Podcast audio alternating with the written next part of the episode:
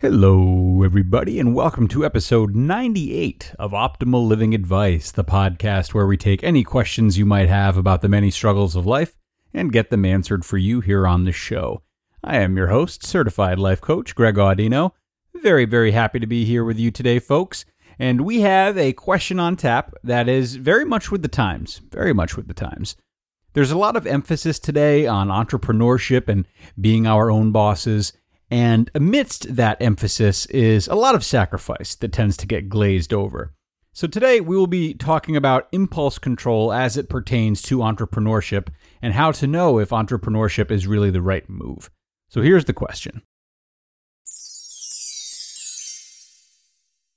One thing I've been thinking about a lot lately is starting my own business.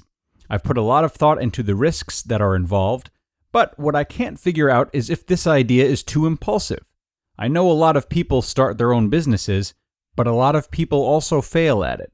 I always think of the failures as the people that were the least prepared and the most impulsive. I don't want to be one of those people and start a business out of impulse, but how do I know if my own idea is for real? Alrighty, what a unique question. Good question, too.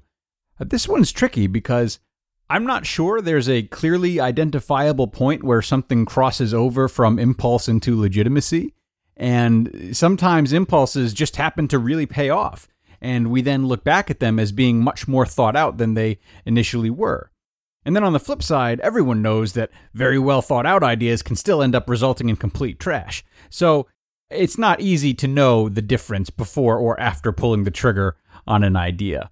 What I do think would be better to focus on, however, and what's easier to find certainty in, is not the difference between impulsive action and legitimate action, but instead, impulses worth trying versus impulses worth not trying. Because sometimes the damage done by trying the worst of ideas is nothing compared to the damage done by having an idea we wanted to try but never did. Does that make sense? So, for you, sir, uh, let's look at some questions relative to starting a business that can help you determine whether or not it's worth giving a shot. First of all, how long have you had this thought? That would be one of the obvious ones. Uh, you said lately. How lately? Is lately a week? If it's a week, I would say you might want to wait a while longer and see if this thought sticks around. Doesn't mean you have to just wait, however. Your time won't be wasted if you use this time to uh, research the necessities of starting a business, define your mission statement, consider who else you may want to get involved, and so on. Mind you, all of this and more can be done while still working in your current position. It blows my mind how many people forget that this is a transitory process and that you can work on starting a new business for quite some time before having to leave the security of your current line of work. There's no need to rid yourself of a safety net. But I digress.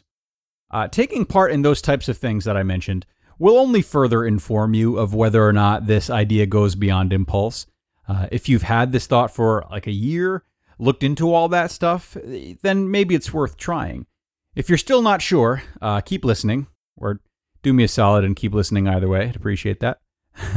uh, so, the second thing to ask yourself is where this thought is bred from.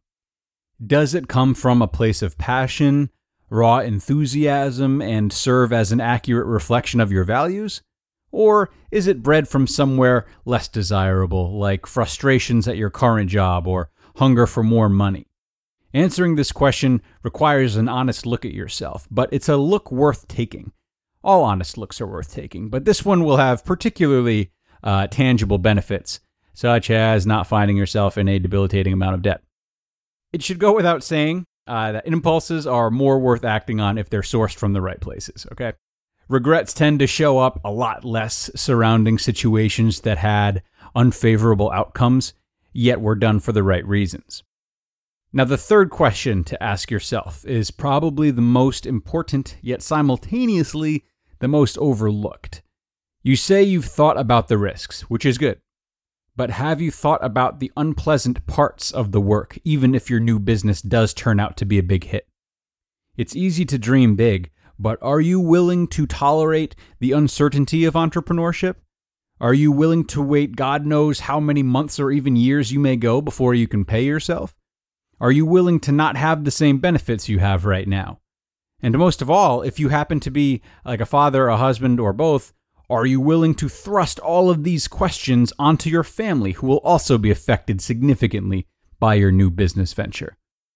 This is the stuff that tends to fall between the cracks with any big pursuit when we get blinded by the uh, the bright lights of our dreams. I'd proceed with caution if you didn't answer each of these questions with a very firm yes. Now, uh, perhaps in spite of everything I've just said, there is one last piece of advice I'll leave you with. I encourage you to put a spin on your view of people who have failed at putting a business together. You are right in that a lot of people start businesses unprepared or with bad intentions and that they end up failing. That's true. But there are also many well prepared and well intentioned people who start businesses that tank. These things are enough to scare some away, but many of the people from both groups, particularly the latter group, are one and the same as those who start successful businesses. If the will to start a business is there, a failed first attempt may serve as the learning experience necessary for coming back with a new business that does end up taking off. So, while I strongly emphasize that you only start a business if you answered the questions I mentioned accordingly, should it still fail, you can always use those lessons to come back stronger with another startup. Thank you, sir, for sending this question in. It was a good one, and I thought it was a nice a nice blend of pressing topics facing a lot of people, particularly in this day and age, and uh, likely more and more people going forward. Entrepreneurship is on the rise, no doubt about it. So I hope this episode helped you, and I hope it helped them. Friends, if you've got a question of your own you'd like our help with, you know we would love to have you. So join the club and submit your question by email to us you can email us at advice at oldpodcast.com. Advice at oldpodcast.com. Don't be shy. That wraps us up for today, folks. I appreciate you being here, and I look forward to the next one. Until then.